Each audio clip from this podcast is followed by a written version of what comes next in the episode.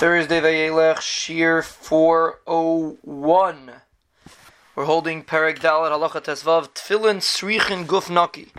Tfilin has to be a clean guf. Sheizar Shloi Tetzim and Ruach Malamata. No person should not pass gas when he's wearing tefillin. Calls man shein alav as long as he's wearing the tefillin. Lefika chas lishem em shinas kva. You're not allowed to sleep with the tefillin. A kavua shinoi sleep v'loy shinas arai and not a a uh, a small sleep, a nap, unless he put a sudder on top of it. And he didn't have a he wasn't he didn't have a, a woman with him. Yashmem. Then he's allowed to sleep if he has a sudder on it.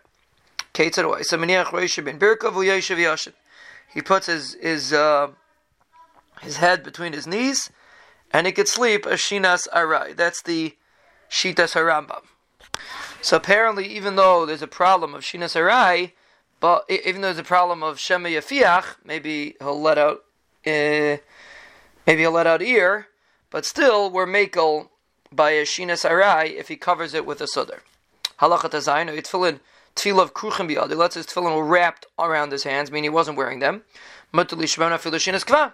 Then you let us sleep even in shinas kva because you're not wearing the tefillin. You're not allowed to eat with your tefillin unless you're eating a snack. But if you're going to a real suda cholson, you take them off of you put them on the table. Till you wash your hands. After you finish eating and you wash your hands, you put them on, you say Hamazon, while you're wearing your tefillin. Again, this is what they used to do in those days, that uh, they would wear tefillin all day, so therefore, you don't eat with them, but you say Berchas Hamazon with them.